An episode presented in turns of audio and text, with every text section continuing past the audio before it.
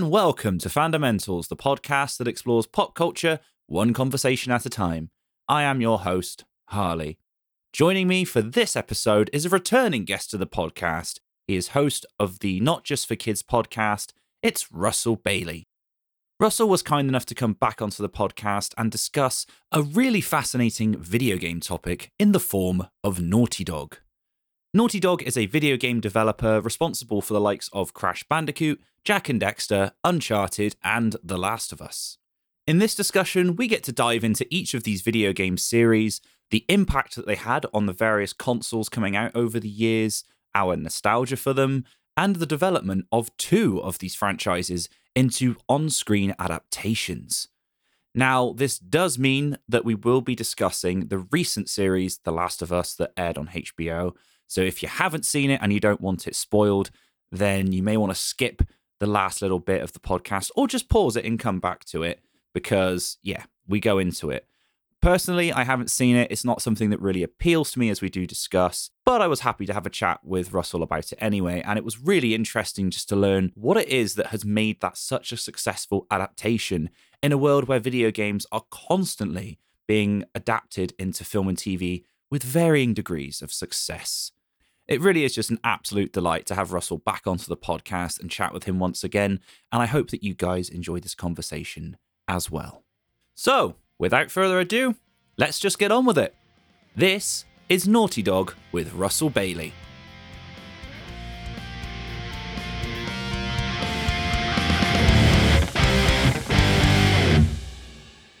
Hello, Russell, and welcome back to the Fandomentals podcast. Hi, thanks for having me back on. Oh, it is my pleasure. And you're here with a video game topic, which it has been a hot minute since I've done one. And I'm really excited to get into it and, yeah, get into the company Naughty Dog. So, I guess to kind of kick us off, I want to know, yeah, what was your introduction to this company then? So, uh, when I, I, so I'm a Sony boy. I don't currently have a PlayStation 5, but I've had all the other iterations of PlayStation. I've PSPs, I've had the one, two, three, four and the first one I ever got was a PlayStation, and it came with this bundle of five games, which uh, today is mad. It would be a mad thing that they just bundle five mm. full games with a console. Yeah. So I got it with uh, Rayman, Ridge Racer, Tekken, this uh, game called Theme Park, where you like make theme parks. I was never very good at that one. And Crash Bandicoot, which is Naughty Dog. Um, yeah. So I've sort of been there, not from the beginning. So they made games before this, but since they became kind of the go-to game for um the go-to company for Sony exclusives, I've kind of just followed along with them. And yeah, yeah kind of fell in love from Crash Bandicoot onwards. Love it. I mean, yeah, Crash Bandicoot is just I think an excellent point to sort of jump off on. I mean, as soon as you messaged me about this topic, it was the first thing that jumped out to me and just had this like flood of nostalgia. You know, it was like that moment from Ratatouille where like your childhood yeah. comes back and you're like, whoa, and yeah, I had no idea it was them. So, what was the first one you had then that the character that was included in that bundle? Uh, it would have been the first one. So I, have definitely played the first three ones, and then my partner, who is wow. also into video games, got the re-release of it a few years ago that came out on the PS4. And I forgot how hard the first one is. The first one is insanely hard, and I must have only played a couple of levels of it on a loop because you get past like the tenth level and it just becomes the most impossible platformer. And yeah, it was just this kind of. I remember at the time that like every company that brought a console had to have their Mario. So obviously Nintendo had Mario, uh, Sega had uh, Sonic, and uh, I guess for Sony it was Crash Bandicoot. It was this like yeah uh, Australian mars- a marsupial that couldn't talk, that span around and jumped around, and then jumped on other animals and ate apples and broke boxes, and was fighting like these strange uh, people like I'm trying to remember who it is. There's uh Doctor Cortex. Doctor Cortex is the, always the villain. He has always like these kind of um henchmen who you fight at random points in boss levels. Yeah, so it's yes, it's a fairly standard uh platformer, a sort of 2.5D in that it looks 3D, but it, kind of the mechanics are mostly uh 2D on a rail. Uh, yeah, so mm. I, I played through the first couple of games of that. I played through their version of Mario Kart, which is Crash Team Racing. Yeah, and yeah, that was the start, and that was they were all on the first PlayStation. I miss kind of like the first PlayStation because it was a mm. a beautiful console that then had all these kind of like games. It, it, seems that at the time there were a lot more games. I don't know, maybe it's just that as a child I was always impressed that there were games mm-hmm. to buy. Um, yeah, so I followed yeah. it from the first one, and the second and third one kind of expand out what it is. It becomes more complicated in its design. You get different types of levels. They always had chase levels where you've been chased by like an giant angry animal or a boulder, and you were just yeah. running towards the screen and having to like jump and dodge things. It was it was always hard. And then like so we got yeah. ice levels, you got sewer levels, and then by the third one you get a motorbike, which is again the exact same thing of like that kind of like boulder mm. thing, but this time on a motorbike. Yeah, yeah, yeah. Man alive! I'm just looking back over this now, and I'm like, wow. Again, nostalgia just flooding through me, coursing through my veins at this point. It's brilliant. Um, yeah, I mean that that run of games, the first three, it was 96, 97, and 98. I mean, and then the team racing is a year after. That just seems kind of wild, doesn't it? Like one after the other. But I know what you mean about I know what you mean about the uh, the PlayStation One because yeah, I agree, man. I think growing up, it was just it felt like there was just an absolute uh, plethora of games to get through. I mean, I'm just curious while we're on this, like, what other ones did you go for on the PS One? Uh, so I was always like that that kind of like core first five were really yeah. strong ones for me. Like, I always loved Ridge Race. It always felt like the coolest game. I guess if yeah. I played it now, I would probably not I think it was so cool. Uh, a few years ago, the Science Museum had like this like history of gaming exhibition where you all it was was an excuse to go into a giant room with all these like game consoles and play old games. So I nice. think I played the old Tekken there. I loved the Tekkens. Again, I thought they were super cool.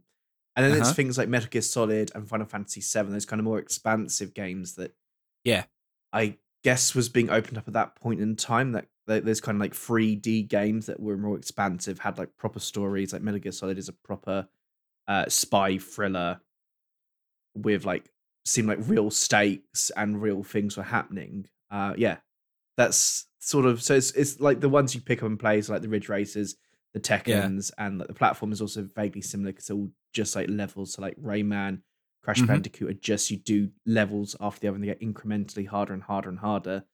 Uh, and yeah. then as I got older with it, it seemed like they got more complicated games in there.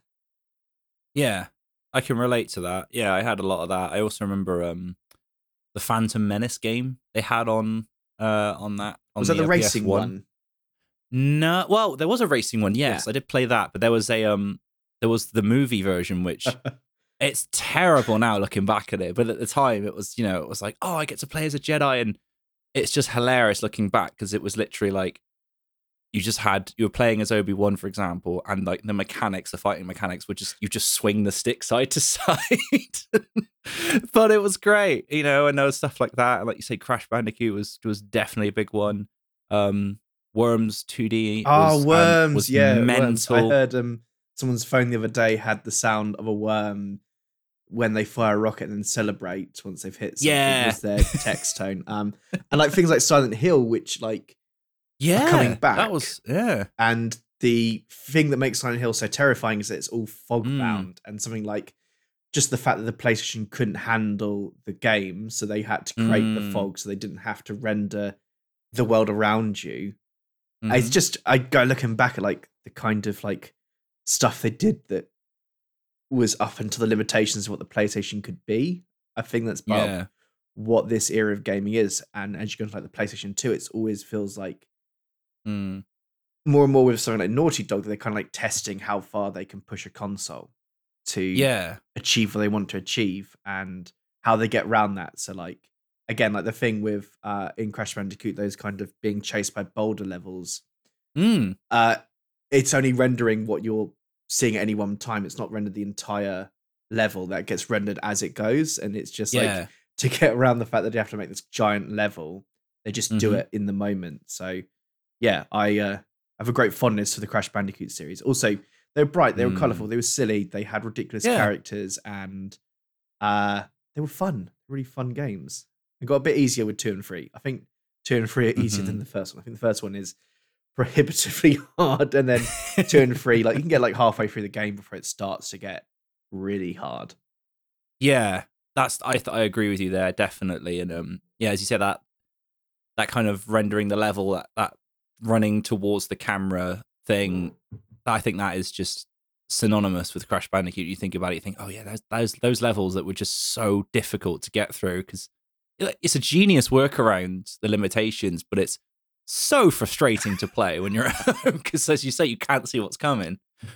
But yeah, brilliant fun, man. And um, yeah, I think I'm just looking through it now.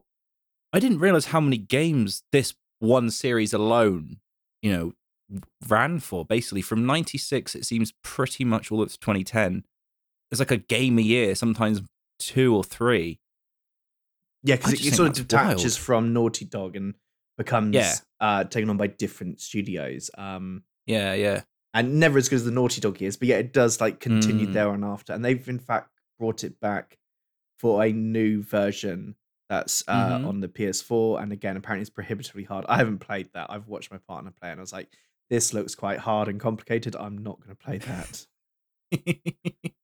yeah, no, for sure. So I guess that's your jumping off point then with with this particular uh, group. So what kind of happens from there then for you and, and this company? So they kind of follow my trajectory of of Sony consoles. So from Crash okay. Bandicoot, you get Jak and Daxter, which is kind of this um, expansion of what uh, Crash Bandicoot is into a more open world kind of setup. So there's a Jak and there's a Daxter. Jak is a mute uh, teenage boy, and Dax is his sort of friend who's been turned into a rodent. And there's kind of that kind of like sidekick dynamic is not dissimilar to uh, something like Ratchet and Clank, yeah, which was around the same time Ratchet and Clank came along, or Banjo Kazooie, which precedes this. So like the thing to know about mm-hmm. Naughty Dog is I love their games, but I think most of their games are like lovingly tributes to other games or like just yeah. borrowing liberally from what is already there. So like Crash Bandicoot is borrowing from Mario, Jak and Daxter borrows from um,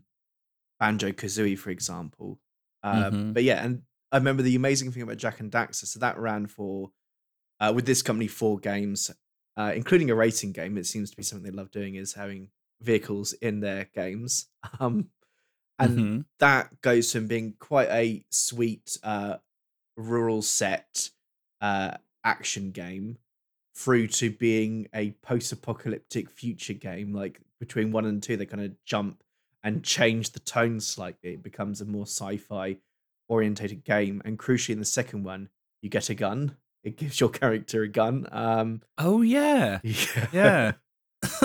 it's been years since I played that one, but yeah, you're right. That that is quite the tonal shift for this. And game. I think it kind of was like uh, Sony at that time were trying to be a little bit more uh, for adults or a little bit more mature. Like there's always yeah. been those things of like, no, we're we're not just for kids, we're for teenagers and adults. And part of that might have been like, we'll take this cute Jak and Daxter and make it edgy. Um, yeah, yeah, and yeah, I definitely owned the first two of these. I owned the first one fairly early on with the PlayStation Two. Yeah, so I got a PlayStation Two. I think on the first day. I think my dad wanted to play it, and that's why he got me one. And this nice. was it was in 2001 the first Jak and Daxter came out, and yeah, I got it fairly early on, and I definitely played the first and second one, and I've played the other the, the third and fourth, but I, I didn't own them, so I owned the first two ones. And right again, it was another era where it seemed like there were a lot of games to play and a lot of uh, franchises being born. Like obviously, there's several Jak and Daxters, there were several Ratchet and Clanks. The PS2 was just a plethora of games, which was a good time for gamers. Yeah, yeah, you're right. Yeah, that it definitely felt like the next wave, and I think for the longest time, I would say the PS2 was kind of leading the way in terms of what was available to gamers and yeah, I have a lot of fond memories of various other games. I don't remember the um, Jak and Dax- Daxter one. I think a friend of mine in my neighborhood had one, had that game, and yeah, it was so much fun. You're absolutely right. It was that and Ratchet and Clank were kind of like the two that were very similar, and you'd go back and forth between them. Yeah, but I, yeah, it was great fun, and like you said, there was so much other stuff coming on. I mean, we mentioned Worms earlier. That's a classic. That mm. gets even crazier. You get yeah. the 3D version, which was insane. I remember me and my cousin playing that all the time, and like the Star Wars Battlefront games, like stuff like that. Just I remember those like ones said, strongly. I remember way. those being great games where you got to be yeah stormtroopers or rebels. You got to run around those yeah. famous battles, like, and because that was at a time when while we'd had the prequels, Star Wars is still something that was intermittent, so it felt mm-hmm. cool to be able to have a game and play it and be in that world. Um, Mm. and yeah, obviously there's like Metal Gear Solid 2, which Mhm. was one of the great opening acts of a game for me is Metal Gear Solid 2, where you're like at the Statue of Liberty and you're being Snake for about 30 minutes and then he disappears from the game and you become someone else. And I remember it just being like, Mm. again, that kind of like maturity of games to be to have a twist where you take away the main character we follow and give you a new character fairly early on in the game. Uh, and that's sort of something that we'll come to in a bit with Naughty Dog because they do that Mhm. later on with one of their games. Um, Mhm. Yeah, I was a that kind of like jump from PlayStation to PlayStation Two Yeah. was pronounced more pronounced than it was for other jumps for me. And the PS2 Mhm. is like one of those consoles I'm super fond of. I kick myself that I've got rid of my old consoles because Mm. uh, the other day I had a hankering to play Portal 2, but that's Yeah. on PS3 and I don't have a PS3 anymore. So I'm like, do I buy a PS3 Yeah. And a copy of Portal 2 just to play it, or do I just have it as one of those things of not play again? yeah, it's it's tricky, is it? Because I I bought a PS2 in lockdown. I was feeling quite nostalgic in a few games, but the trouble is, obviously, they just they don't hold up. They're not built to last. So even if you get one, like it just it's buggy as anything, and you know, trying to relive your childhood is it's just not a good idea because it doesn't work, and you get frustrated. And yeah, I find that a lot, which is a shame. But it's nice to have the fond memories. And there's something that just jumped into my mind was I remember the PS2 it felt like it was definitely the console that also had a lot of movie tie-in games. You know, I've spoken about this a Yeah. few times on the podcast. Like they had a lot of those. You know, I mean, one that jumps to my mind is instantly is Spider-Man 2. Yeah, That one was so good. And yeah, it's it felt like whenever there was a big blockbuster like that, the PS2 usually had some sort of tie-in game on it. Absolutely, yeah. I remember Spider-Man 2 because that's a strong game and it's like a really Yeah. good game. And it wasn't, and it's not just the movie tie-ins. They also had games that were kind of trying to tie into being cinematic. So I remember a game called The- Yeah. The Getaway, I think it was, which was vaguely like Driver, vaguely like Grand Theft Auto, and Yeah. they'd mapped out all of London. They'd got a load of actors from uh, various uh, Guy Ritchie gangster films to be supporting characters in it. And like, yeah, it's a time when movies become ever incorporated. So like Ray Liotta is the voice of the lead in Grand Theft Auto Vice City. The Grand Theft Auto City is a prime example of like where things become more and more cinematic, which will play into Yeah. the next series we'll talk about certainly. Mhm, Um, mhm. yeah, the PS2, the PlayStation's relationship with games and movies is fascinating. So you obviously get like the Spider-Man 2s of the world, and I remember things like there was a Wolverine game at one point, and Yeah. there were yeah, there's been loads. Like every blockbuster seemed to have one, and we don't really get that anymore. I can't remember the last time there was like a game proper a proper game tie, and not like a separate entity. So obviously there's something like the Guardians of the Galaxy game, but that's a separate entity Yeah. that's just adapting the same material. It's not that you get to play as Chris Pratt's uh, Star Lord. It's that Mhm. there's a game with both Star Lord and Star Lord in it. Yeah, I I agree. It's it it definitely. I've said this before. Yeah, it does feel like that was sort of a window in time, you know, and that's kind of gone now. And yeah, with that sort of generation of console in particular, is very synonymous with it. it. Is I do think it's a shame, but I also kind of wonder. I don't know if it's even sustainable now. You know, I mean, like the Avengers game they brought out struggled because of development issues and things like that. And you kind of like I don't know. Imagine trying to make an Infinity War game. That would just be a nightmare, right? And the amount of movies that come out, particularly in a franchise like a Star Wars or a, you know, or a Marvel, for example, I don't think gaming developers could keep up. You know? Absolutely, yeah. And like, I guess because games are big and expansive now, um, and have a life long after they've been released, that is part of the issue there. Like, I guess with PlayStation 2 games and PlayStation 1 games, there's that kind of throwaway quality to them that it's maybe Yeah. 10 to 15 hours at most because the disc size is so small. The games Mhm. are smaller. And so you can create like a Spider Man 2 that's this fun weekend romp and then it's done. Whereas now Mhm. they've got to be 30, 40, 50 hours long. Like any game I've played, I've kind of played for like 10 hours and barely scratched the surface of and gone, oh, this is a lot of game. I'll come back to it at some point, my friend. Yeah. No, I agree. Yeah, it, feels like the gaming world as a whole has changed. So, I mean, thinking about that in line with this company with, with Naughty Dog, like how how do you think they kind of evolved from then on? 'Cause I'm just looking at what they've done after. So they've got we got up to Jak, Jak and Daxter that is. Mhm. and then the next one on my list is Uncharted. Is that Yeah. right? I Absolutely. mean that that's a big leap. Uh, yeah, and so I kind of think that what they're doing is kind of evolving their games. So like Jak and Daxter is an evolution of Crash Bandicoot. Uncharted is an evolution of that because Uncharted is sort of has its platforming roots, but it becomes like Mhm. this full action adventure game. And then what they do with Uncharted then feeds into The Last of Us, which I'm sure we'll get into Mm. shortly. But yeah, Yeah. with the, with Uncharted, it kind of is this Tomb Raider like game where you are Nathan Drake, and the first one is Mhm. very Tomb Raider. You go to this island, uh, you fight people, you have guns, you can punch people, you can swing around, jump from places to places. There are puzzles. Uh, it ends with monsters being around, and you kill them, and it, it so the first one feels it is good, but it feels very much just like a Tomb Raider clone. And then you Mm. get the second one. The second one just expands things out, expands your setting. It begins with you uh, at the bottom of a train that's hanging off a cliff, and you've got to climb up this train and get through this village, and you keep jumping to different points in the story as you do this climb. And it so it becomes we, we were talking about the cinematic quality. This is one of the most cinematic series out there because a lot of Uncharted is quite Mm. easy or quite doable. It never has like this giant progression to it. There are some points which are harder than others, but it's all very doable and it feels very cinematic because you are the lead in a in a film. Uh Mm. yeah, so you get Uncharted 1 and 2 and 3 all on the PS3 uh, and they kind of in terms of gameplay, it's that kind of expansion into like an action adventure mode. But also the thing they expand Yeah. on is having a story. So you have like Right.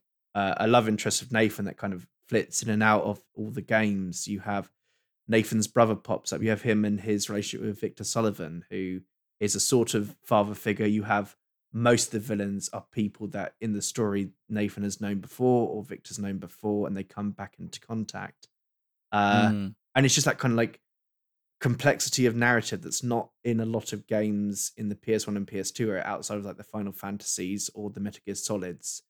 Mm. And it becomes that they can have a proper story and a proper journey till we get to the fourth one, which is uh, on PS4. Is the reason why I own a PS4 because I had to play this when it came out, and which made Yeah. me cry at the end because it has quite an emotionally satisfying and impactful uh, conclusion. And it feels like one of the things that Naughty Dog has been doing, particularly with Uncharted and The Last of Us, is to expand the the way stories are told in the medium of games, what can be told, Right. and how we can feel about characters. Okay, that's really interesting. I want to pull on that thread. So, so what was it about this particular game that you found to be quite moving? Then, because I'm loosely familiar with the series. I think I've played a little bit of one of the games. I'm, as I've stated before in this podcast, I'm not a gamer. I'm absolutely terrible, but I can appreciate them. So yeah, yeah, walk me through it. Uh, so you, with with Uncharted, so you follow Nathan Drake through his journey, and in Mhm. the first game, he's your classic American, in that he has a Mm. good smile, he's quippy, and seems very lucky. He never dies because he's very lucky. And then in the second and third and fourth one, we start to see the toll and the impact on him. Um, you see him age. You see his the love story between him and uh, Eleanor is really complicated and really Mm. nice, and she's quite a fully fleshed out character in a way that gaming hasn't always been good with female characters and having them more than just being um attractively made pixels. I'll be honest, that's this is not Sure. something that gaming Yeah. has done that well. It's better than it once was because Yeah. it's progressed, but. So we're following Nathan Drake through this series of adventures, through these missions, and uh, by the end of the fourth one, it ties into him finding his brother again, who's been missing, and it's this kind of thing that's etched on it. So yeah, so by the fourth game, you're paired up with your brother Sam Drake, who's been an absent presence. In the third game, you see the start of Nathan and Victor's relationship. So it has missions when you're being teenage Nathan, and then Mm. by the end of the fourth one, uh, Nathan has finished being an adventurer. He's kind of Yeah. finished at the start of the fourth one and is pulled back in from one, one last job. And then the Mhm. last 20 minutes of Uncharted 4 is just you as him and Eleanor's daughter walking around their house and just picking up artifacts. And it doesn't. By the fourth one, that has great action, but there's large stretches that aren't action based. And it's Mm. just you being those characters, who uh, just enveloping yourself in the world.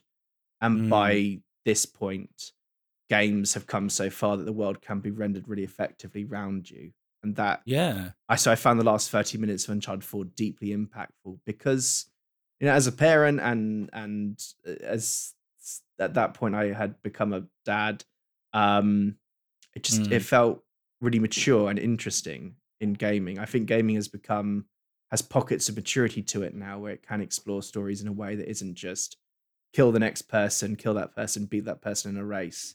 And yeah. that I think is is part of the journey of the Uncharted games, where the leap from mm. Uncharted one to two feels pretty dramatic mm-hmm. because it's complicated and the narrative is interesting, and uh, the, that narrative continues throughout and becomes more important almost to the game than the action itself because the action is mm. is good and well rendered and the mechanics are fun and you can pick them up. Mm. Like there's a great bit in Uncharted 4 where you are on yet another tropical island and you have to go around and kill lots of people.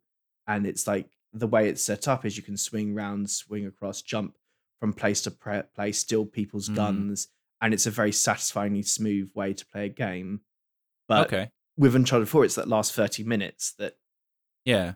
And it comes sort of between The Last of Us 1 and The Last of Us 2 that shows like what The Last of Us gives uh, Naughty Dog in terms of their gaming, then gets fed back into Uncharted.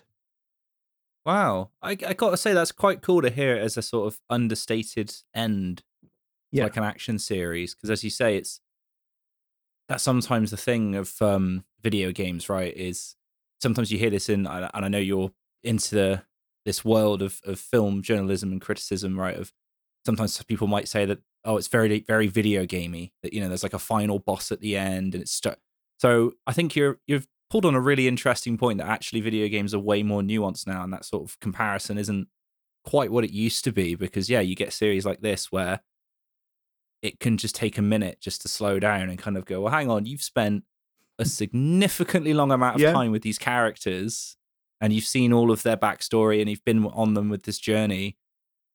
So yeah, we're going to take it slow. We're just going to give them a nice, satisfying ending. It, it kind of reminds me of how you approach a television series, mm. you know, in a way of like, yeah, you want to do something for the characters. You want to give the audience a satisfying conclusion. So it makes total sense that you would have that approach with a game, especially one like this that, as you say, is more cinematic, is taking bolder, choice, bolder uh, creative choices and risks. I- I'm really pleased to hear that, actually. Yeah, and I guess it reflects that, like, really TV, film, and games are kind of now a bleed in terms of the talent that works in them and right. the the stories being told.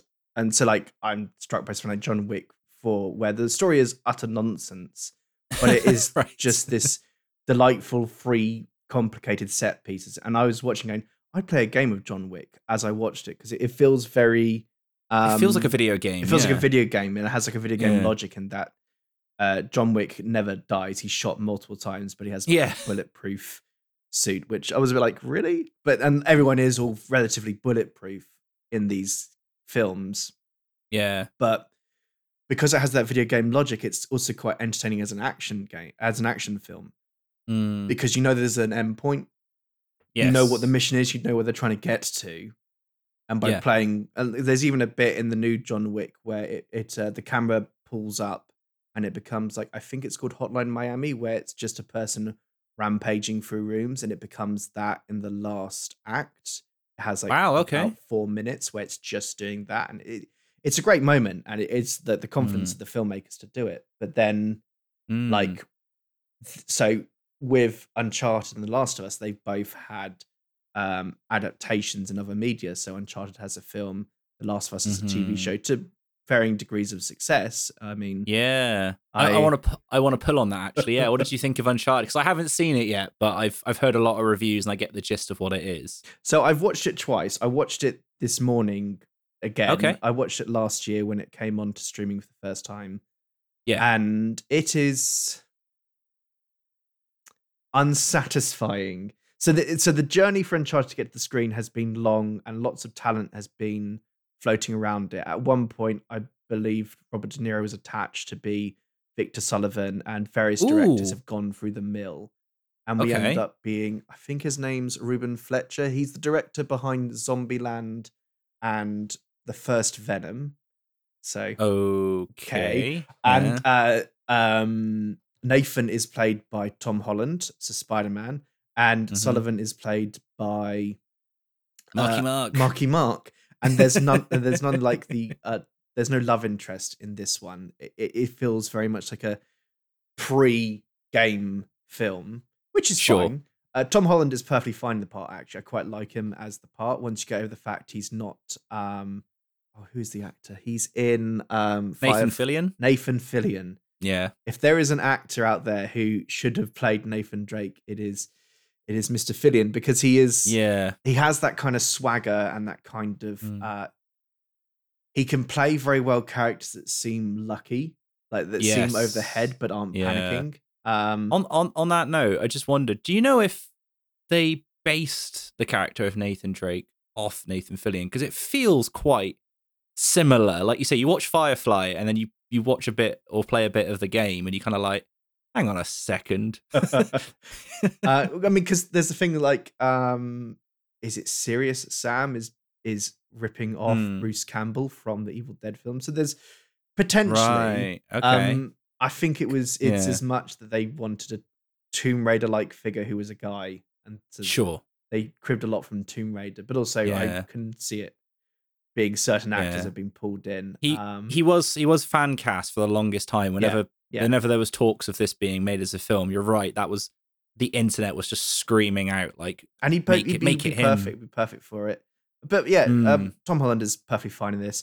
Mark Wahlberg has never been more miscast in this part. I know. Um, so Victor Sullivan, for those who don't know the game, is this Yeah. rough older American who has a thick moustache and a surly disposition, Mm. uh, but he's inter- entirely loyal to um, to Nate, and they have a great relationship. And Mark Mm. Wahlberg is playing it as Mark Wahlberg. Like yeah. I, I've watched films where Mark Wahlberg is good. Boogie Nights is a perfect example of Mark Wahlberg being able to act. The Departed is another prime example. Mm. He doesn't fit the part, and they give him a moustache at one Yeah. point, and it's like, no, just this isn't working for me. He's yeah, he's Yeah. about twenty years too young, or at least Mhm. feels twenty years too young. I have no idea how old Marky Mark is. He seems eternal. I will Ah. Google that now. Oh, what's his name? I can't remember. Who knows? It's time to Google. Like another frustrating thing about this film is that Antonio Banderas is in the cast as one of the villains.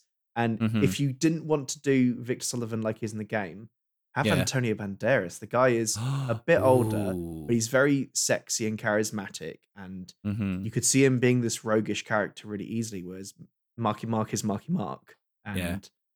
He's uh, 51, by the way. He's fifty-one. Okay, he's younger than I thought Yeah. he'd be because he's been around since like the nineties. Yeah. But uh, you know, I agree with you because I heard that as well with the casting. And my brain kind of, I mean, you mentioned De Niro. That's interesting. Yeah. Uh, maybe someone like Sam Elliott or J.K. Simmons, you know, Yeah. someone who can kind of pull off, like you say, that older, kind of surly, sarcastic, but with a little bit of a heart of gold, you know. You want mean- someone who you could see fitting into a western. That's the Yes, the trick. exactly. It's kind of a western trope being flung into this action right, series. Right. So not so Um, not Mark Wahlberg. so not Mark no, Wahlberg. no offense, but yeah. But yeah, they've been trying to make the Uncharted game since fairly soon after the first. So the Uncharted film since fairly after the first game. So yeah, yeah. well, it's taken it took them 15 years to do it. So yeah, maybe Mm. the Uncharted game we would have had seven or eight years ago would have been the better one. I mean, yeah, so it's perfectly fine. The action is fine. It has quite a low energy to it. Like I Mm. never believe anyone's gonna come to any sort of massive peril because it's always a bit Sure. uh CGI and safe. um hmm yeah. Well, and I'm not sure if you could have not made it sound feel a bit derivative because Sure. the Uncharted games, if they weren't games, they were films, would be der- derivative of other films. Sure. Yeah, that's true. Yeah, it's kind of a bit Indiana Jonesy in places, as you say, Tomb Raider. It's a bit um you mentioned John Wick. It's a little John Wick. I mean, the body count's pretty high. So yeah, you're right. It's kind of a weird mix of all of those things. And that was the impression I got with the film was it was kind of bog standard adventure film, but if if it wasn't Uncharted, if it was just you know another name and there were other characters, it, it wouldn't really matter. It seems it's basically Uncharted in name only is kind of a lot of the criticism when it came out. Yeah, I, there is one bit. So it starts with um, Nate uh, hanging out of the back of a plane, which is Okay. a sequence in the third game. So there is there are those moments, but it's just um it also feels like a setup for the series. And I'm always a bit like I don't want to watch the teaser trailer for the next five or six films. Yeah. I Yeah, want to watch yeah. the film and then if it gets another one, it gets another one. And yeah, that that bring up John Wick again. John Wick has always been very good at being like the Mm. film that it is. And if they get another one, they get another one. And it like Yeah. indeed will be open to another one, but it there's a story that Mm. is that story. Yeah. So yeah, and I suppose it's that thing of well of trying to translate video game to film, as we say, it's it's, it's a very tricky thing to do. Yeah.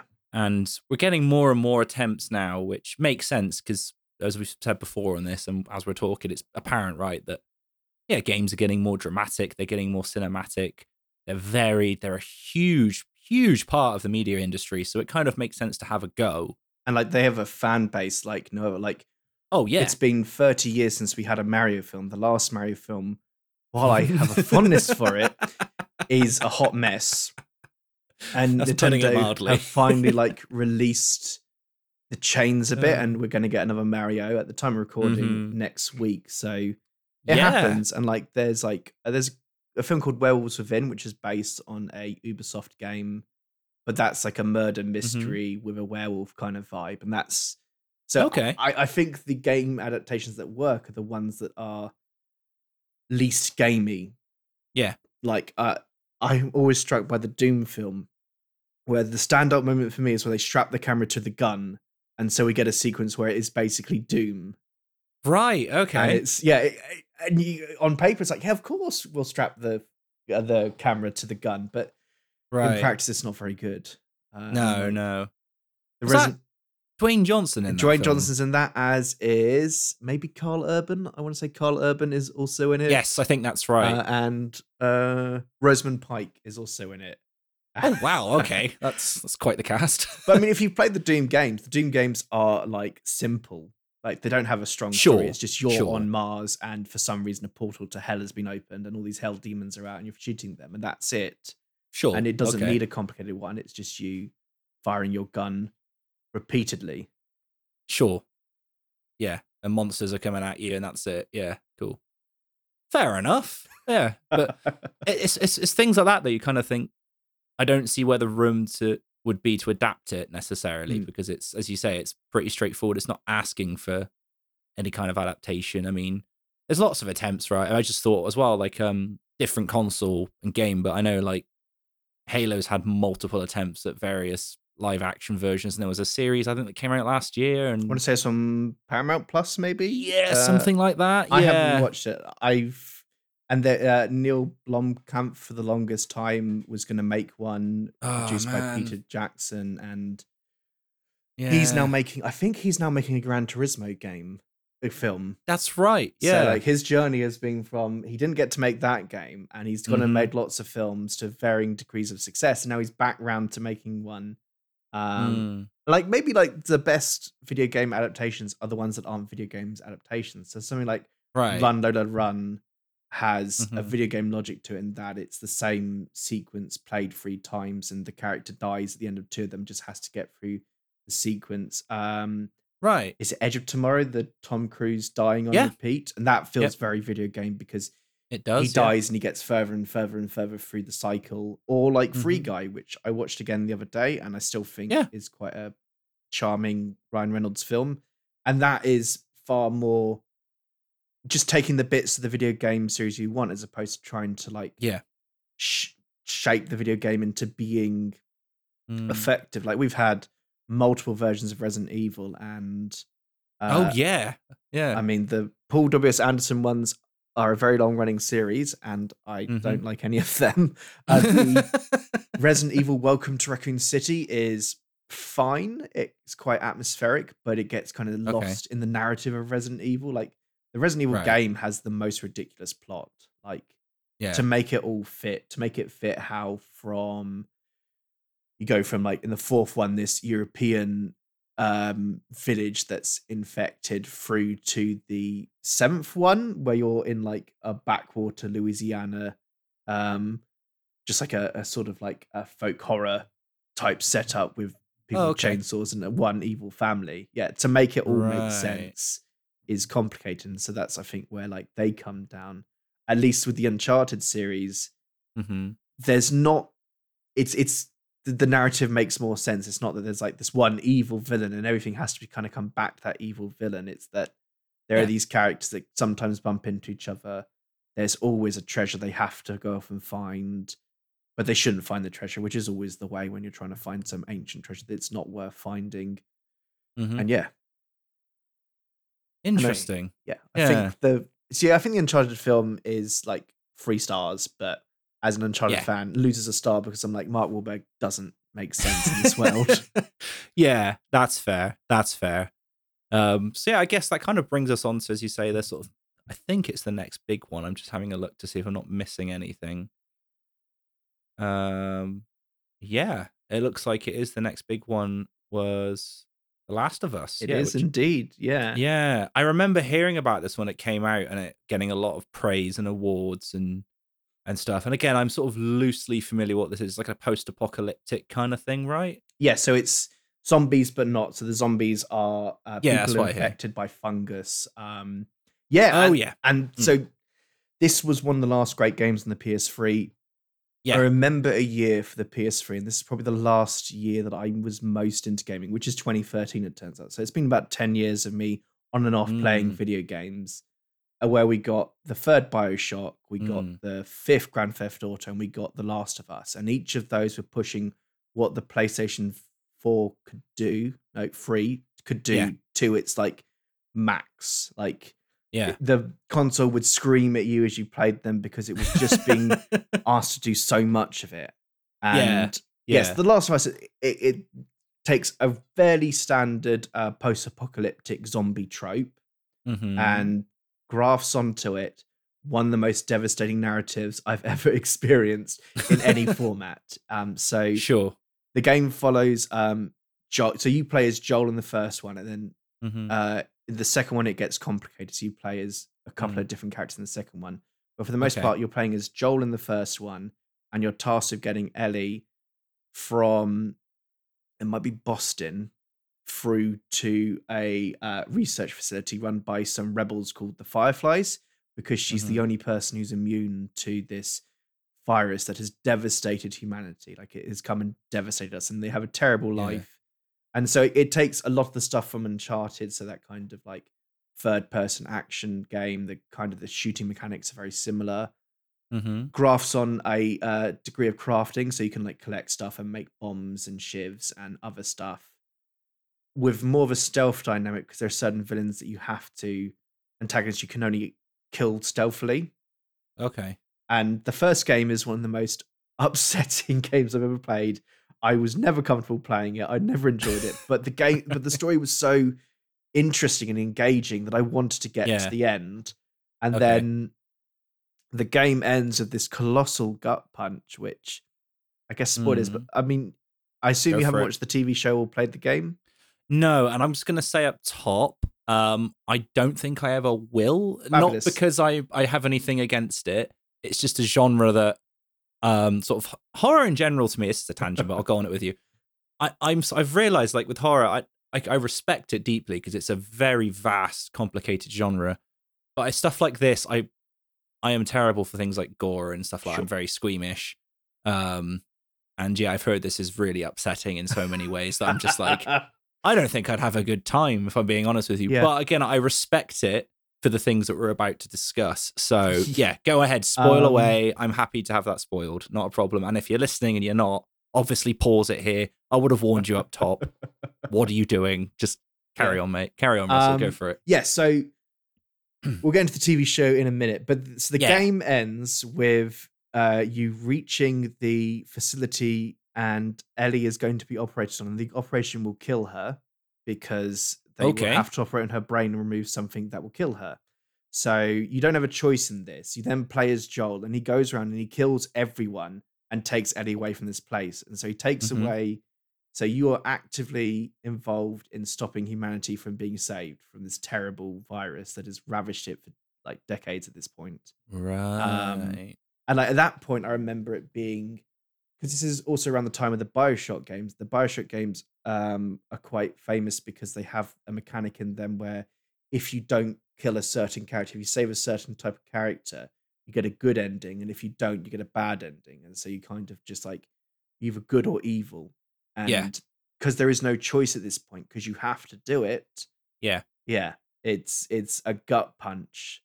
But because you're so attached to Ellie, because it, the game spends the entire time for you to getting to know her and love her, and you have a the mission before this, you're playing as Ellie because Joel is injured, and it's up to Ellie to kind of get medicine for him. hmm Uh, and the, the thing about The Last of Us is it changes its perspective. So the opening of The Last of Us, you play 30 minutes as Joel's daughter, and then she gets Mhm. shot and killed.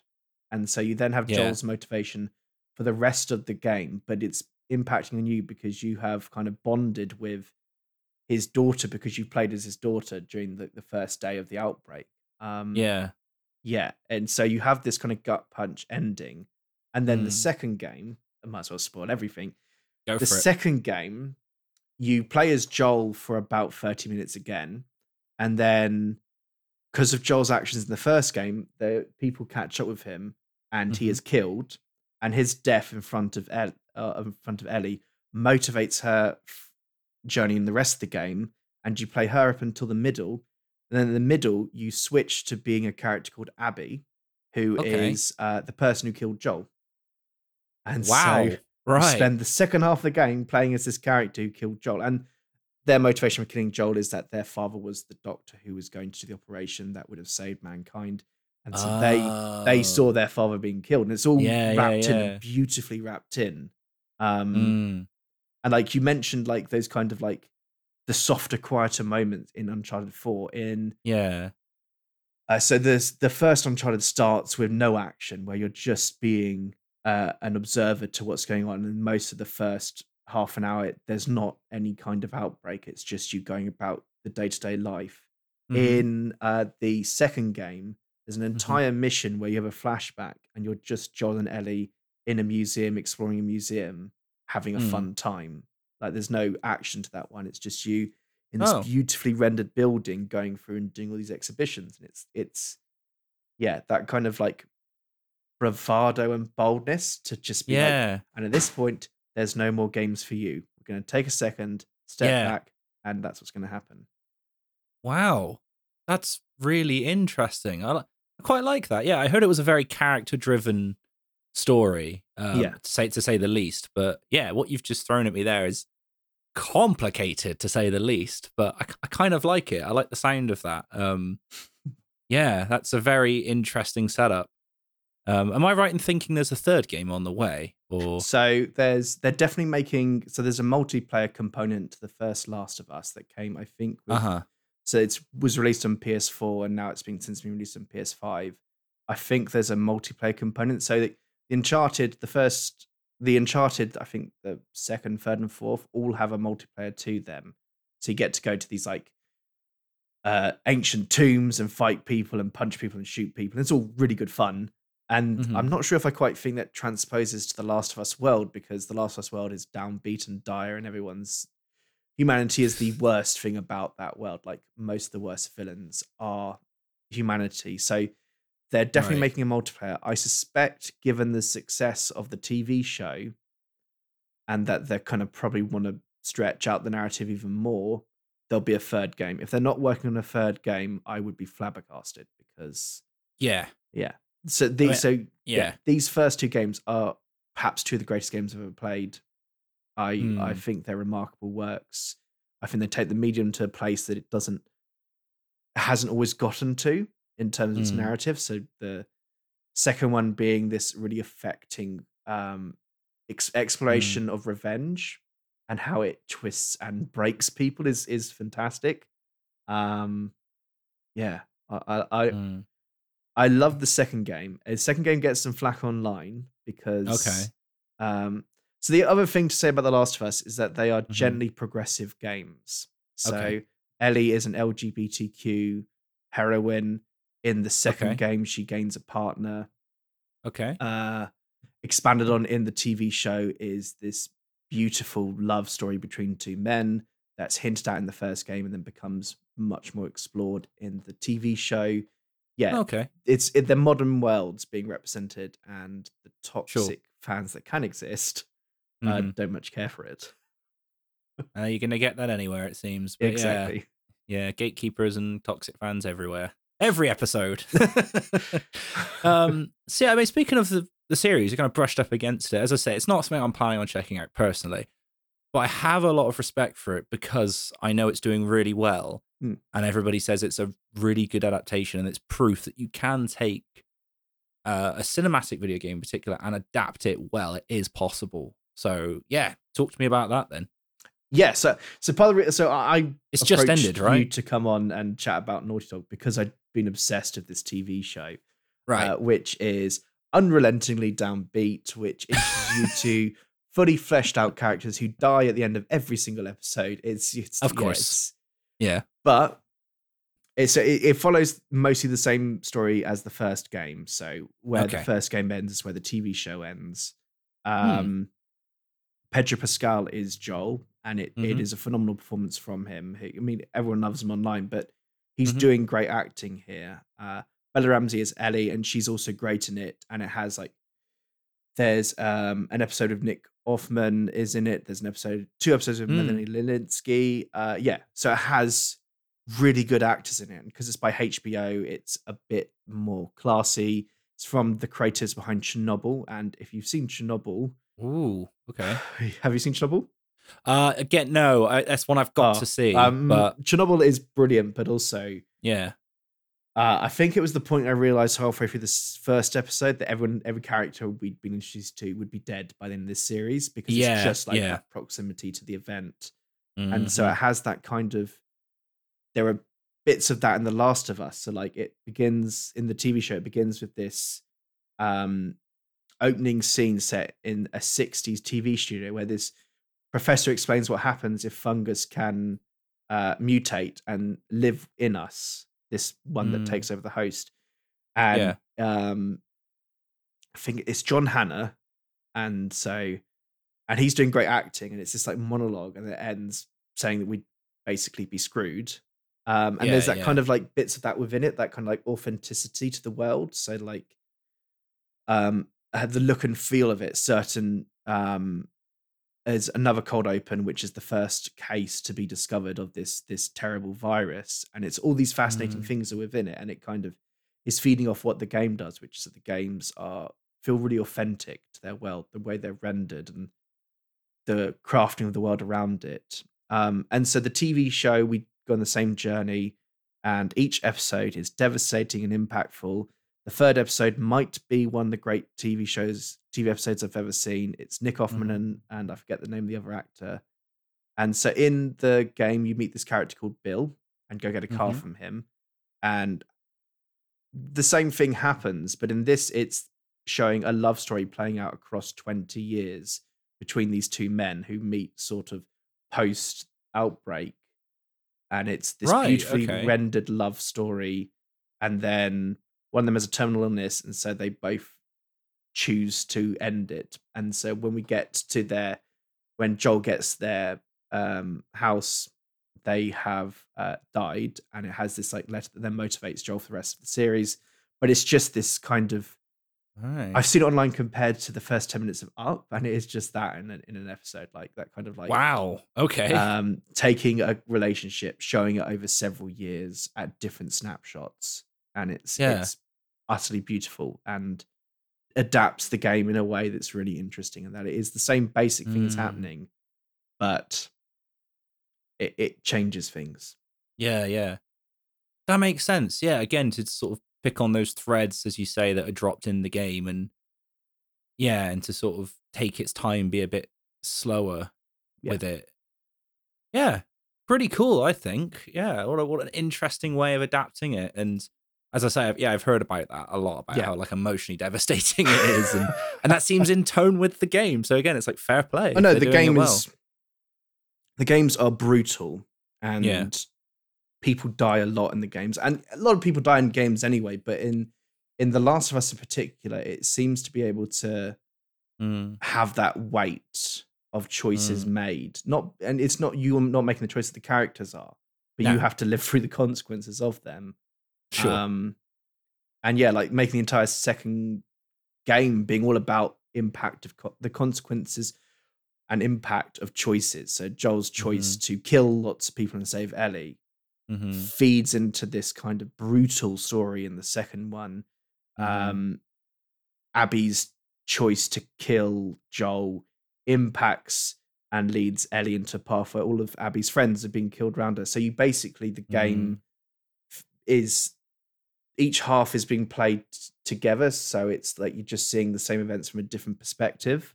yeah. Um, yeah, yeah, and the, so the TV show is probably the best gaming adaptation I've ever seen by Mm, a considerable margin. It kind of ups the idea of what a gaming adaptation can be, mhm. both because HBO has money, so they spend it, and so it looks True. good, and gets in great actors, and the world around them is created convincingly, but also because the actors in them are doing great stuff, are doing great Mhm. acting, and the writing is is complicated and interesting and adapts in stuff from the games really effectively.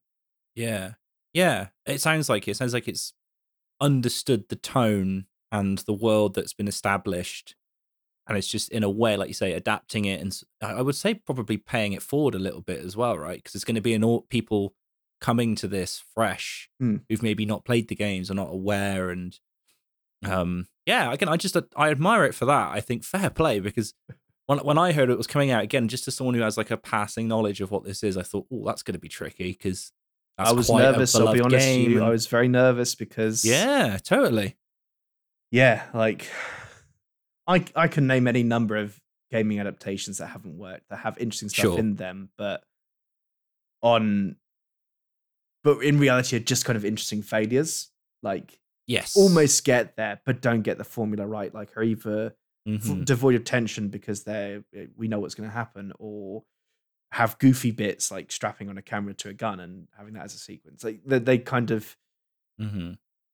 uh, I also think the thing with The Last of Us is that the creatives are very incorporated into certainly the TV show, but I also think maybe the Uncharted film, and we, that's a Mm. that's a less successful story. But the TV show, the creatives have been very involved in it, and it feels like it's feeding off of uh, the game effectively. That it kind Sure. of is just the natural next step for what Naughty Dog have been doing in terms of their narratives and the complexity they become is to do a TV show. And so, Mm. yeah, our hats off to them. They've made what is currently one of my favorite TV shows of the year. I would definitely be in my top five or six by the Mm. end of the year. Um, yeah, it's like no one else is doing it like them. Mm. So that makes me wonder then, what do you think is next for these guys? Uh, so there's been teasing more Last of Us, more Uncharted. Mhm. I would imagine that they'll do another Last of Us, Mhm. and then they'll have another franchise that takes it to another step, like another step from Mm. Uncharted, The Last of Us to whatever comes next. Um, so I assume it would be another action adventure game with that kind of fluid action mechanic that has been like refined, refined, refined up into where it is now. I'm not sure what story they'll choose to tell. Like, I think they'll try and choose a really different story because, like, the story from Crash Bandicoot and then Jak and Daxter is different. Then Uncharted is Mhm. different from Jak and Daxter. And The Last of Us is not like Uncharted in its narrative at all. It's Yeah, it's yeah. a different tone and a different feel to it. Um, yeah, they all seem very distinctly different from one another, Yeah. which is I think is quite cool. It's quite exciting. Like Yeah. I say, who knows what they'll come up with next? and I assume it'll come out whenever there's another PlayStation console. So Yeah. they'll probably either do one at the end of the PS5's lifespan, or they'll do uh, that. That might be the Last of Us Part Three, actually. And then when the PS6 Mm. comes, and that's can't be very soon because Mm. I mean it's still quite hard to buy a PS5. So surely, surely Yeah. we need to be able to buy Yeah, them yeah, yeah. before we get the next one. Uh, yeah, they'll do something on the PS6 that is once again pushing what the console can do. Mm. Um, yeah. what do you think that would be? What the next console or the next game? Well, I guess in terms of like pushing the boundaries, sort of what I don't know, what ideas do you think they might try? Uh, I would imagine that it'll be an even less fantastical narrative. So Mhm. like they went from uh, kind of an, a Tomb Raider, Indiana Jones style adventure through to being kind of real people going through the post-apocalyptic fall of Mhm. America. Yeah. Um, so you probably even strip back something like the post-apocalypse, and then it becomes. I mean, I guess they've got kind of like two options there because their games have teas of the quiet moments. So you being able to walk around people's houses or museums Yeah. and have no action. They could do something that's closer to almost no action, where it's just someone's life being rendered in front of us. But that doesn't sound as engaging as it could. So I Sure. assume it'll end up being something maybe like a spy thriller. Maybe it'll be like someone like not quite as as uh, fantastical as what Metal Gear Solid was, because Metal Gear Solid still has ridiculous villains and a giant robot at the end of it, um, which is what the Metal Gear of the Metal Gear uh, title is. It's a giant uh, robot mecha thing. Yeah. Uh, yeah, so maybe it'd be something spy or I could see them doing very well a heist game. Um, yeah. and you got to like scout out a location and that's where you get like the walking around and just living in the space and then you return to it and you have to break in somewhere and get something Interesting. Well, I can't wait to see what what comes up next. And uh yeah, it's, it's a really interesting thing that you've brought here to the podcast today, Russell. As well, I've genuinely enjoyed this. As, again, as someone who's really so unknowledgeable when it comes to games, it's fascinating. It really is. And um yeah, I mean, seriously, look at the impact that one company's had, right? In Yeah. terms of pushing it forward. I just admire them for developing themselves through various Yeah. console generations because each console Mhm. opens up more and more creative um outlets for um gaming makers it's it's yeah. they can do more with each iteration of a console um Mm. Yeah, that definitely feels like a thread that's been in a couple of episodes that I've done on video game topics of yeah, developers trying to push the boundaries and go, what Mm. can we do with the technology that we've got? Which makes total sense, right? Like, Yeah. yeah, why not? Have fun, just experiment, try it, and yeah, more power to them. I can't wait to see what comes up next. So I guess uh, all that's really left to say then is just thank you for coming on, Russell, and, and bringing this to me. And uh, for anyone who hasn't already heard you on this podcast before, and you know, you never know, where can they find you and your wonderful podcast? well yeah thank you for letting me come on and warble on about video games because I don't I it's on my podcast I don't cover video games because I Mm. am a selective gamer like there's Yeah. certain games that have really impacted me and I play them repeatedly but I'm not someone who like picks up the latest Horizon or mm-hmm. any of those kind of like I, I don't really play modern games um as such. I have a Nintendo Switch. Nintendo Switch gets a lot of playing because that's like, you know, pick it up for 20 minutes, play it, put it down. It's fun. Yeah. um, uh, yeah, so where can you find me? So um on Twitter, I am Russ Loves Movies. Fingers crossed Twitter is still alive. That's where I post any sort of writing or podcast appearances. I do a lot of Uh-huh. writing for uh, Moving Pictures Film Club right now. And my podcast is not just for kids. And right now we are doing a modern animation series, which is big and sprawling. You came on to chat about the How to Train Your Dragon film. So there's a great starting point. Look up the How to Train Your Dragon episode. Um, and that will continue for a while because Mhm. it's about 60 uh films and the problem is that every time i see them on animation i'm like oh i've got to cover that i've got to cover puss in boots too i've got to cover guillermo del toro's pinocchio and it's like Yeah. it makes that series more and more long um but there is seasons on the 90s on musicals on steven spielberg on studio ghibli on many other subjects just search for a film and we may have covered it we covered a lot of uh yeah. 80s onwards films and You have, yeah.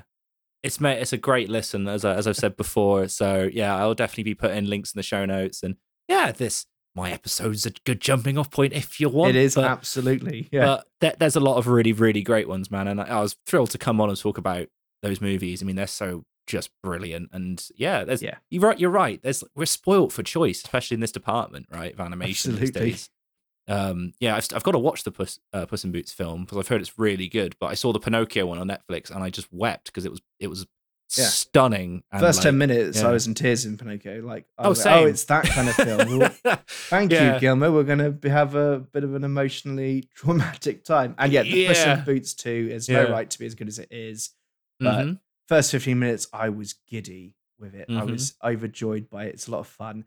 And there's this character in it, and the way they use this wolf character is one of the best uh, animated antagonists ever. Like, and yeah, it has no right. You know, we're six films into the Shrek universe. We're two films into Puss in Boots. Whoa. Um, yeah, it- you're it- right. It shouldn't be as good as it is, and it, it makes me want to have another Shrek. And yeah, I wanted that for a while. So yeah, Fair. There you go. That's the high praise indeed. Well, there we go. Thank you very much, Russell. And again, I'll put links in the show notes and all that good stuff. But yeah, thanks for coming on, mate. It's good to see you. And there we have it. Thank you so much, Russell, for coming back onto the podcast and bringing this really fascinating video game topic with you.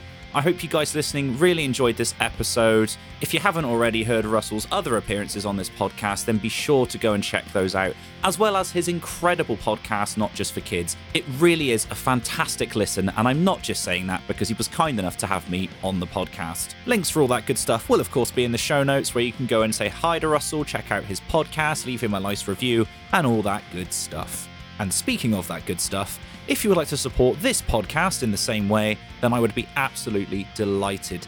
You can reach out to me via Twitter or Discord or email. To be honest, I've kind of abandoned Instagram, but whatever.